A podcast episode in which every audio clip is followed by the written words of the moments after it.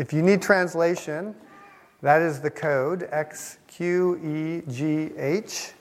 I hope you know how to do that if you're using the Microsoft Translator app and you don't know how to use that or don't understand anything I am saying right now. and then somebody around you, I am certain, can help because everybody here, I think, knows how to use that. We've been trained in it.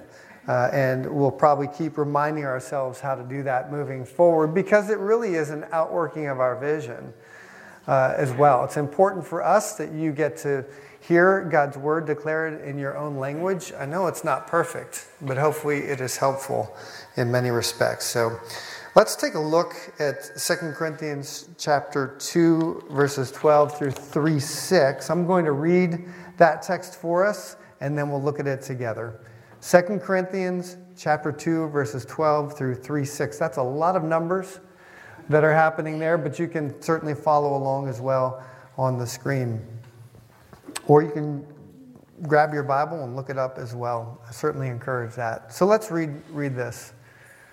And here we find, starting in verse 12, Paul says, Now when I went to Troas to preach the gospel of Christ and found that the Lord had opened a door for me, I still had no peace of mind because I did not find my brother Titus there.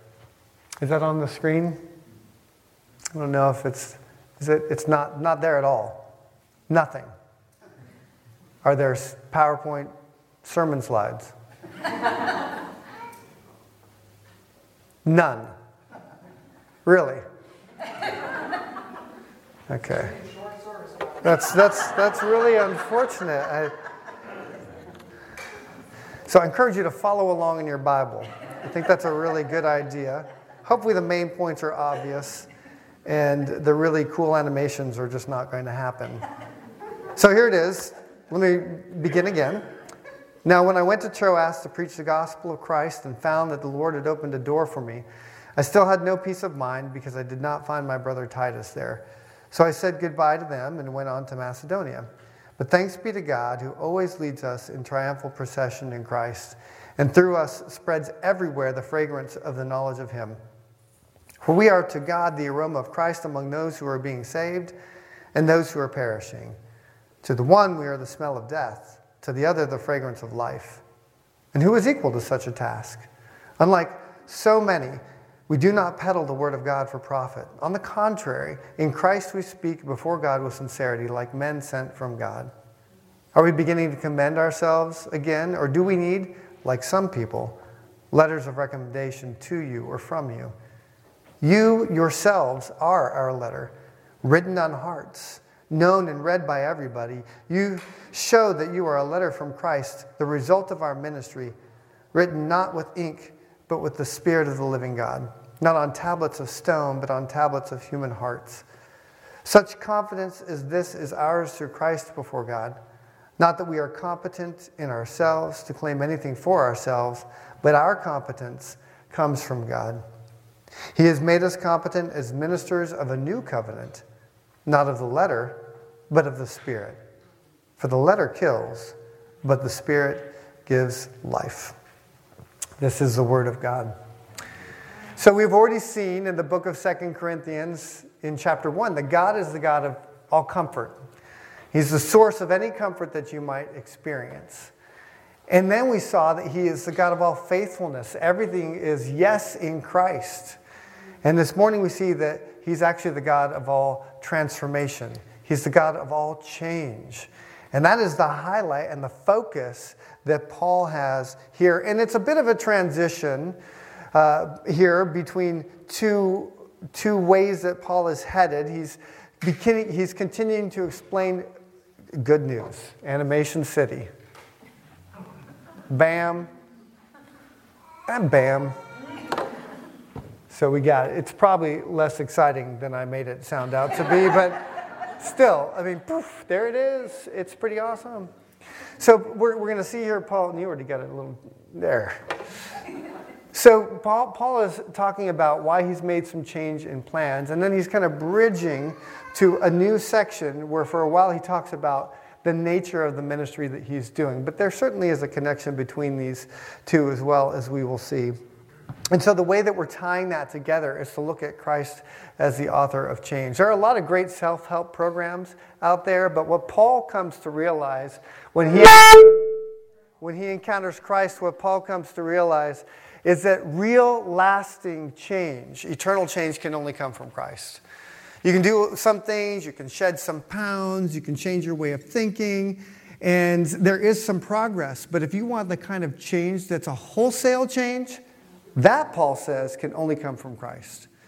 And he says that in a couple of ways here as well. And as you may have already glimpsed in the first amazing animation, is that Christ is the author of a changed perspective. And he's talking to these people, if you recall, the Corinthian church. They've had some tough times. He's written a hard letter to them.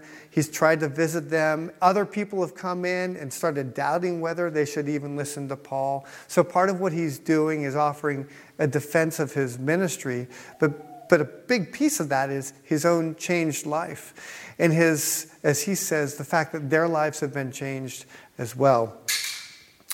And so he says Christ is the author of a changed perspective. And in what sort of ways? First, he talks about a changed identity. And that is something that's talked about a lot these days. Who am I?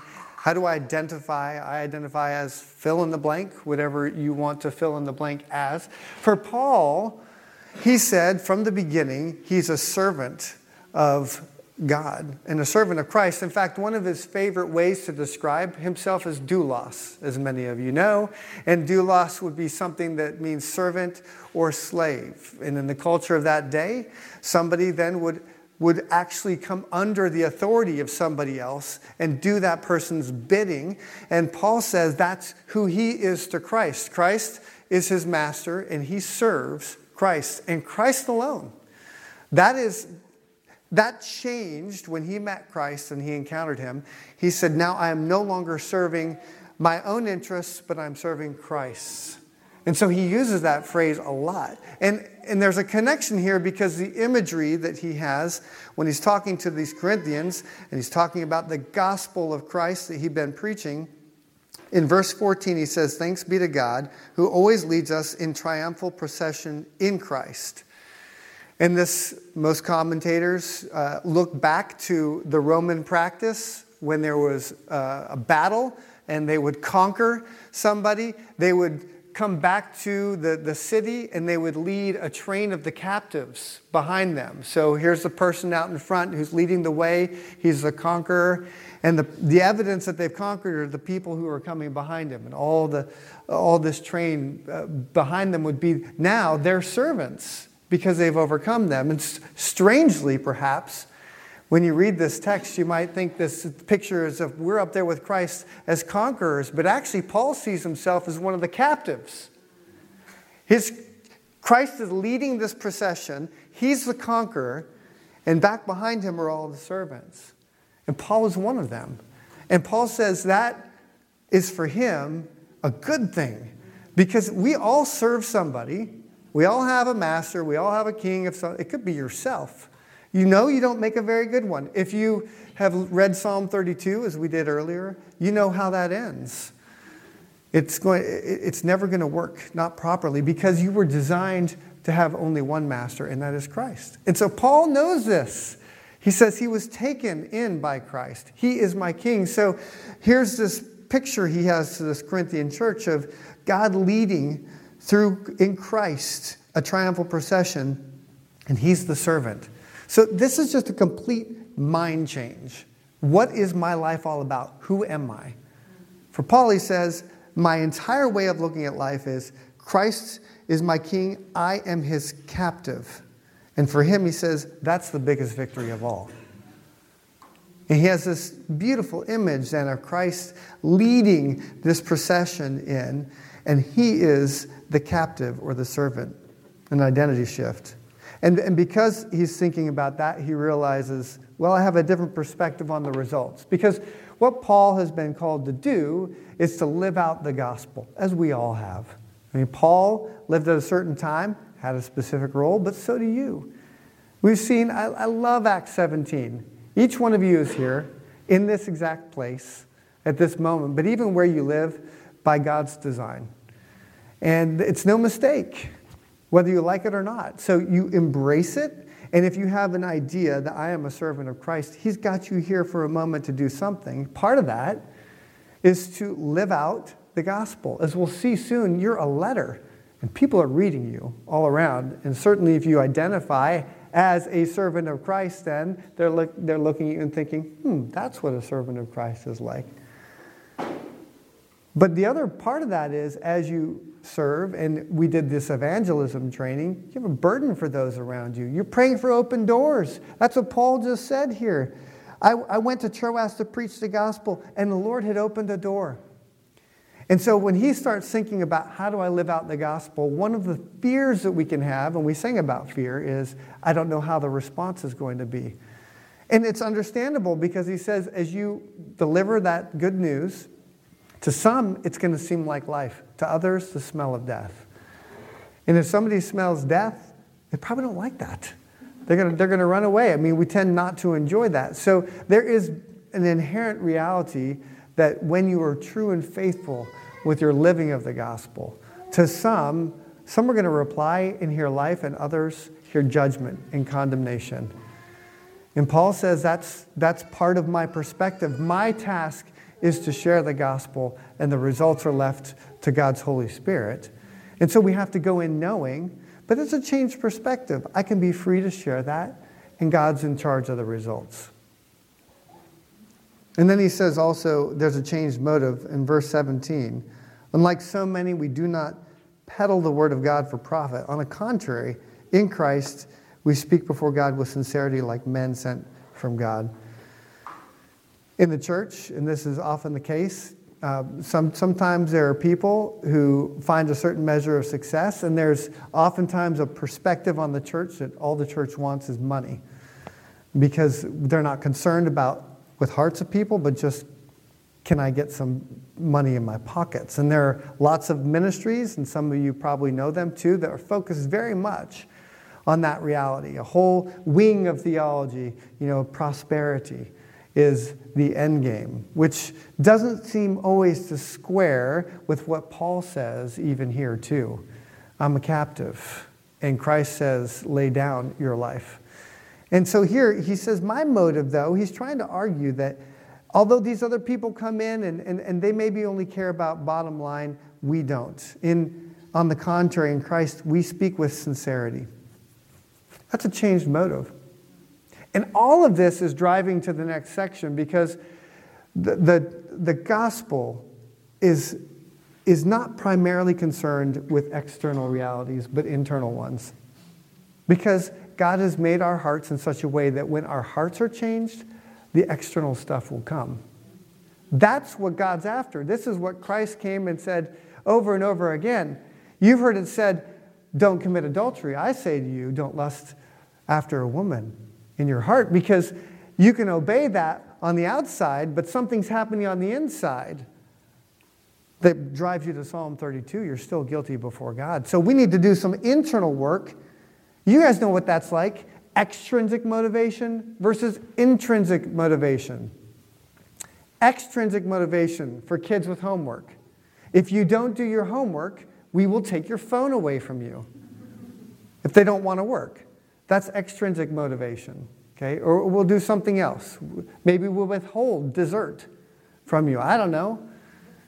Intrinsic motivation is what every parent wants. If I tell you do your homework, you have an internal desire, perhaps just to obey your parents.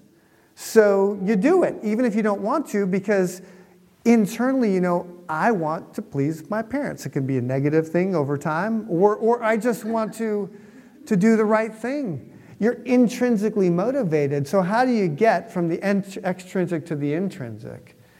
What I've tried to say from the beginning is the only real, true, lasting way for that to happen is for Christ to get a hold of your heart and to completely change it.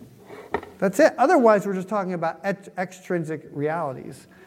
And where the church often can go wrong is just be concerned about the extrinsic stuff. You look good, you obey, awesome. But Christ comes and says, I'm doing something new. It was back there in the Old Testament, as we'll see, but in, in, in a more external form. And I think even in the Old Testament, I would argue God's getting to the heart, but it came most clearly in the person of Christ when he ushered in something completely new called the New Covenant and said, This is what it's been about from the beginning. Because if you look back in Genesis 1, 2, and 3, it was all about what's happening in the heart there to begin with. You've heard it said maybe if you tell a child to sit down, they might sit down, but they could still be standing in their heart. right? I mean, it's true for all of us. So, what we're driving to is internal, lasting change. And Paul starts saying in this next section Christ is not just the author of a changed perspective, but furthermore, he's the author of changed lives and changed hearts. And, and literally, he says, he is the author. And look at verse 3. You are a letter, you show that you are a letter from Christ, the result of our ministry, written not with ink, but with the Spirit of the living God, not on tablets of stone, but on tablets of human hearts. You are a letter. Who's the one who's authored that letter? From Christ. You are that letter. And, and he, this is, you could do a Trinitarian doctoral thesis on this passage, too. I mean, God the Father, God the Son, God the Holy Spirit, they're all involved in this process. And sometimes there's interchangeable language being used here, too. But in this verse we just looked at, you are a letter from Christ. You get a letter in the mail, who's it from? The person who wrote it to you. And you're a letter from Christ. He's the author of your changed life and your changed heart. In concert with God who is created and the Spirit who he leaves behind to continue, continue that transformation, to make new life together. This is like a comparison and contrast essay, if you remember high school or college or something. Compare and contrast the Old Testament, the Old Covenant, and the New Covenant. Paul starts doing that here.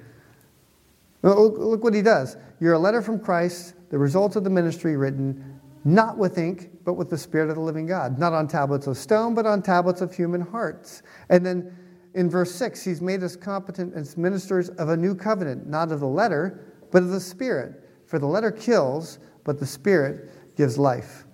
So here's this comparison and contrast here, and we see it in other places in Scripture as well. But there's the Old Covenant and the New Covenant comparison and contrast in these verses.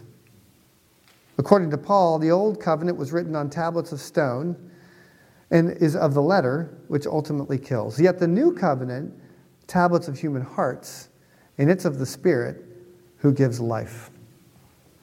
Some of you remember, uh, just in case you can't picture it, that this in this old covenant we have the Ten Commandments that were delivered and were written on tablets of stone, you know, they're chiseled in there by God. And Moses comes down, uh, Charlton Heston for some of you, with, with, uh, with tablets of stone and, and says, Here are the ways you're supposed to live to, to please God. And, and that was, that was, those are external realities. And, and of course, they're driving to the heart, even the first one. We all worship something. You should just worship God. But they, they, they tended to make that an external only reality. That's, that was the nature of the old covenant and the law, which is do this or don't do that. That's the law. And we've already given a little picture of what that looks like. We, we know we should have some obedience. Even, even people who don't believe in God, I remember playing basketball with somebody years ago who was an atheist. And we would, you know, play parallel play as guys do, golf or basketball or whatever the case may be. And we would talk, and he knew I was a pastor. And um, he said, I don't believe in God. And he had all these reasons. And I said, okay, well, here's, you know, why I, why I do, and just casual conversation. Um, and then he got into a relationship with somebody, and the person was pregnant, and he was going to have a child. And he said, I'm going to send my child to church. I said, why? I mean, you told me you don't even believe in God. I'm curious. Like, why would you send them? Because I want them to do the right thing. right? I mean, they, they, he wants them to be exposed to some morals and that kind of thing. I'm like, that feels inconsistent a, a, a, li- a little bit, but, but I get it because you get, you want your kids to be in a place where they, that's, that's morality, which we, all have a sense of, I would argue, even this guy who denies God. He wants his kids to be good kids. Well, what is good? Now we're thinking philosophically. Jesus did the same thing. I mean, who's making up these rules? But we get the idea that there's something good about it. But that's just law, right? You just send somebody and they get information, and, and you think that they have the power to do the right thing. You want them to. There's good things about that. But what gives energy to that? The law, in and of itself, can never save you, it will only lead to destruction. Well, I think one of the greatest pictures of that is Les Mis. And I, I like the, the, the, version with Liam Neeson and Uma Thurman. If you are unfamiliar with that story, but there's, there's this guy who steals a loaf of bread and he's punished severely. And the guy who's executing that punishment is Javert, right? And he's just, you've broken the law, you will pay for the consequences. They're ridiculous consequences, hard labor for this guy for stealing a loaf of bread to save one of his family members' lives. He finally leaves, if you remember this storyline, and, uh, and he's got a, a little thing that identifies him as a thief, so nobody will take him in. So he's free, but not really, because the law says you're condemned. And the only person who takes him in is a priest in a local town. Uh, the wife of the priest isn't so excited about this guy coming into their house, and in fact, in the middle of the night, he steals some of their fine uh, items that they had too, because he has no hope of otherwise sustaining his existence. Well, the police find him bring him back to the, uh, to, the, to, the, to the priest, and they say, This man has stolen your stuff. And if you know the story, the priest says, Oh, why didn't you take more? Here you go, take more. Uh, and, and the police say, well, okay, I guess you gave it to him, even though he's got a big, you know, he's been hit in the head by this guy who stole the stuff from him too. And the priest says, I, effectively, I bought your life because I've paid for some, I've, I paid the price. I took it on and I've given you more. Now go and do likewise, right? It's that John 8 picture of the woman who's brought with whoever's got no sin cast the first stone and there's no one left to condemn. And he says now go and live a life of no sin. And that's a similar thing that's happening in that storyline. As, as, as, the story goes on uh, jean valjean who's kind of been redeemed uh, he's had an internal change and now he starts giving to others in a way he couldn't before because he's been bought with a price. In the meantime the guy who's the law Javert ends up in the same city as where, where this guy is a, uh, the mayor, and kind of spoiler alert type stuff going on here too, because at the end of the story, the guy who is the law, how does that end? Does anybody remember? What does he do? He commits suicide. Because to the end, Jean Valjean shows him grace, continues to, to rescue, and even though this man deserves punishment. Jean Valjean forgives him, but he is the law and he cannot forgive. He's unyielding, unbending, and that ends ultimately in death. Maybe not that dramatic, but some form of death. And so here's a picture. I think it's a beautiful picture of what it looks like to encounter the grace of God in the gospel, have a heart that's made new that leads to transformation. But everything else is just a self improvement program. And at the end of the day, it does not work. That's what the gospel says, anyway. And when the new covenant comes, then we see that it's not tablets of stone that have been written on to say what you should do, it's your very heart. And the heart in the Hebrew idea is the controlling center of your entire life. The main part of who you are has been radically transformed. And you cannot do it. You're dead in sin. So you need somebody who has the power to raise the dead to do it. And how does Paul begin this entire book? In our hearts we felt the sentence of death, but this happened that we may not rely on ourselves, but on God who raises the dead. So he's continuing to say it. If you have any hope at all for change, it has to be in Christ, whose resurrection shows that he is the one who can change our hearts as well. So no wonder when we do the Lord's Supper, we say, Christ took the the cup and he said, This, is, this cup is a new covenant. It's the new covenant in my blood, shed for many for forgiveness of sins. You can't do it on your own. He's the one who paid the price. He has redeemed us. He ushered in the new covenant, and that inward transformation can happen but only through Christ. Now, the Old Testament anticipated this as well. Jeremiah chapter 31, verse 33. This is the covenant I will make with the house of Israel at that time, declares the Lord. I will put my law in their minds and write it on their hearts. I will be their God, and they will be my people. And again, in the book of Ezekiel, in chapter 36, verses 26 to 27, it says, I will give you a new heart and put a new spirit in you. I will remove your heart of stone and give you a heart of flesh. And I will put my spirit in you and move you to follow my decrees and be careful to keep my laws. So now the laws of God becomes a delight to fill.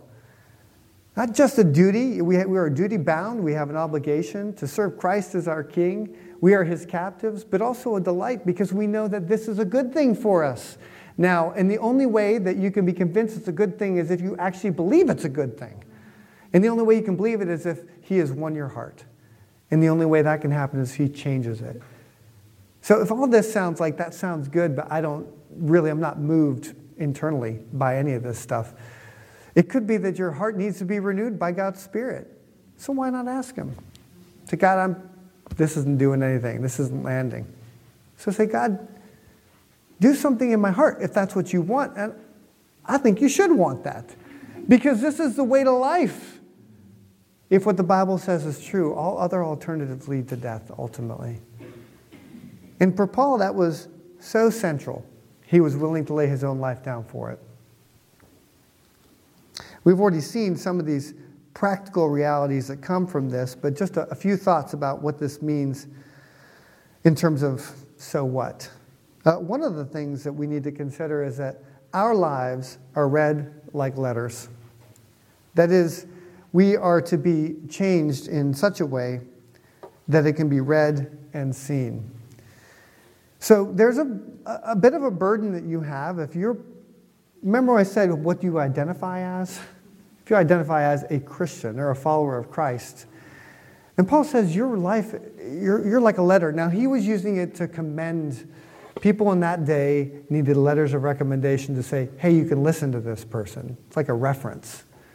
But he's kind of turning it around and saying, You're, our, you're my letter, you're my reference. Because your life has been transformed. That's what he's presuming. People look at you and see there's a change. The ministry of his result.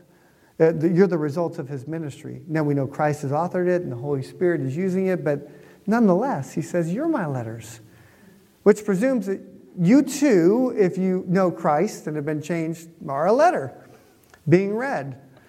It doesn't mean, thankfully, that you have to be completely perfect in all that you do.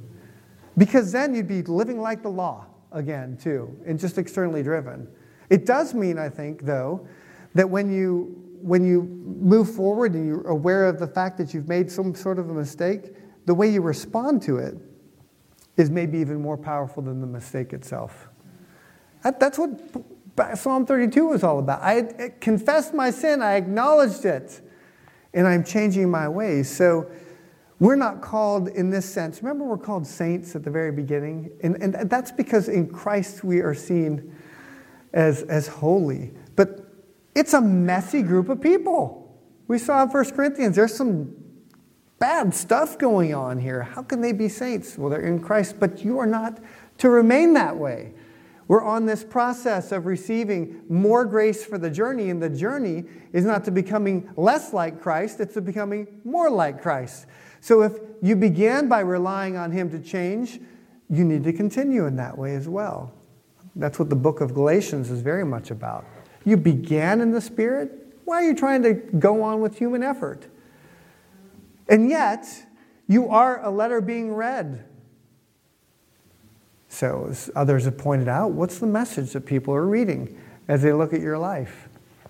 Some of you have heard me before back in high school when I became a follower of Christ at the age of 16 ish, 17 ish. Can't remember the exact thing happening there in terms of years, but I do remember quite clearly that I was very serious about my faith. I experienced a changed heart, not, not because I was doing things that, that uh, other people would externally say are bad, but I just didn't know God. And when I heard the gospel, something happened to me. I want that. I want to know this God who created me. I want to walk in his ways. I want to give my life for that. And I was changed radically. And so I, there was a, a, real movement of God in our community. I was living overseas in high schoolers. But uh, as is the case, maybe sometimes a lot of them just got caught up in the movement rather than in, with Christ himself.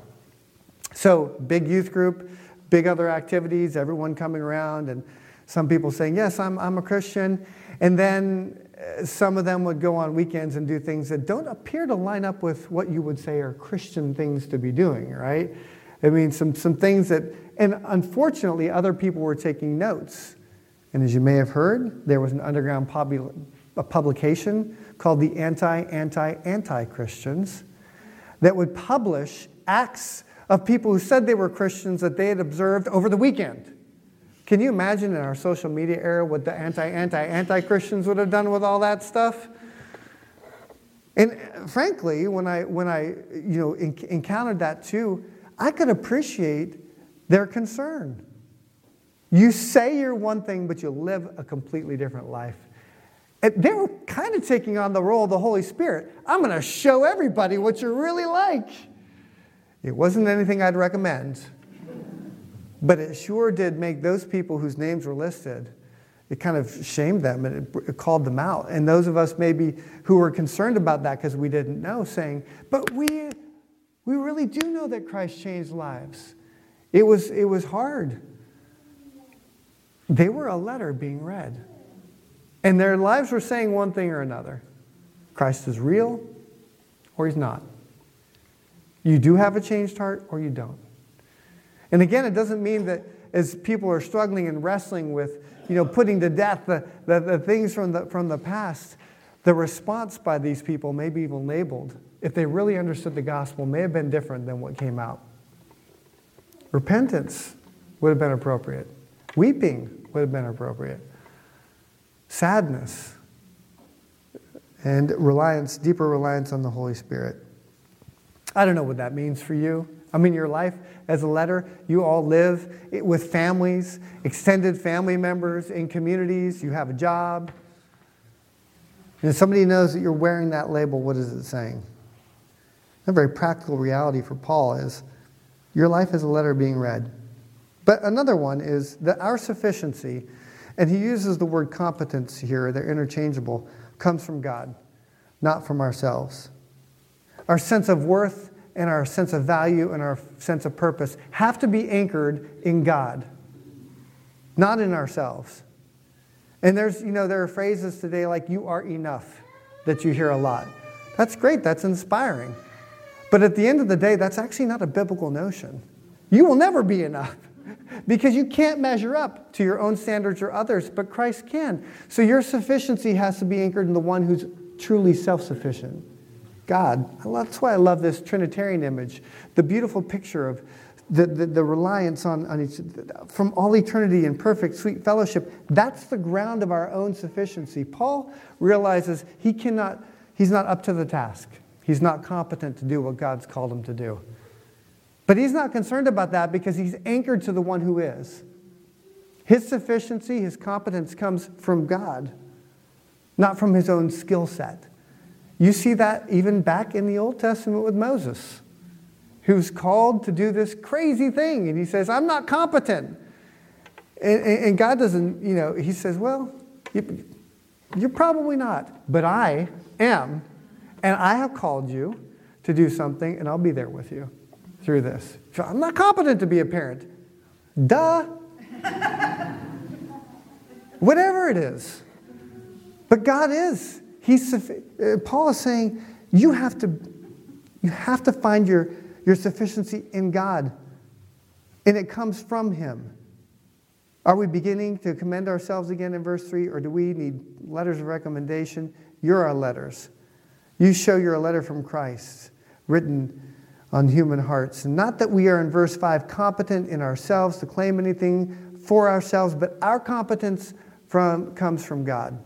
He has made us competent as ministers of a new covenant. That takes a lot of pressure off of you. It should. But it also means that you should ground yourself and your value, your purpose in life in God, who says, You're made in my image. That is very important to understand. You have inherent value. And when you've been redeemed by Him too, then you're a daughter or a son of God. Nothing can take that away. And no matter how many messages come externally from you are enough, you have to tell yourself that over and over to believe it. The, the reality is, in Christ, you're enough. And if you anchor yourself in anything other than that, the first time you fail, you'll start doubting whether you're enough again. See, that leads to death. It may not be the most extreme version, but there's a dying that happens in that. And the Spirit came to give you life, as we'll see in the weeks ahead. It's quite full and quite beautiful. And then the last thing that I would say this morning is there's always hope for change. Life giving change comes from God, making our hearts new.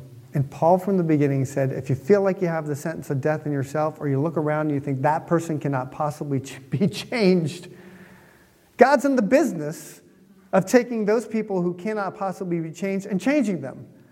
And Paul himself said, That was me. And if you're a follower of Christ, don't you know that was you also? So don't ever lose hope for change, whether it's in your own life, in the things you can't control, or in the lives of others as well.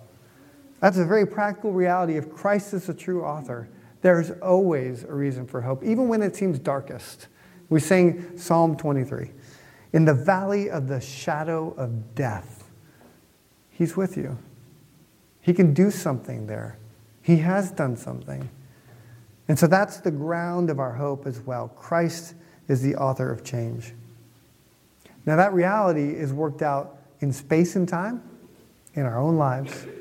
And so when we talk about stories of grace, um, we'll do that this week and next week to give a little more time uh, as well, since it's five Sundays. Uh, I want to invite you then to share how you've seen God at work in, in this kind of way, in, in change, because we talk about declaring his work in the assembly, and that's so that we can see and hear from each other. He's still at work. Sometimes we can't see it, and it kind of comes and goes, but you have an opportunity to share this morning uh, some of how you've seen that. So be audible, which I would recommend is come and speak in front of the microphone. But if you just can't do that, then stay where you are and just speak as loud as possible. Um, in other words, if you would share, if you didn't have to come up front, then go ahead and share. But we would love to have you come up front and be brief, um, to the point, and Christ centered as, as well. So for some of you, this may be new, but for many, this is a, a common practice we do once a month. So if you have a story of grace, as we call it, more grace for the journey too, the floor is open for you to share.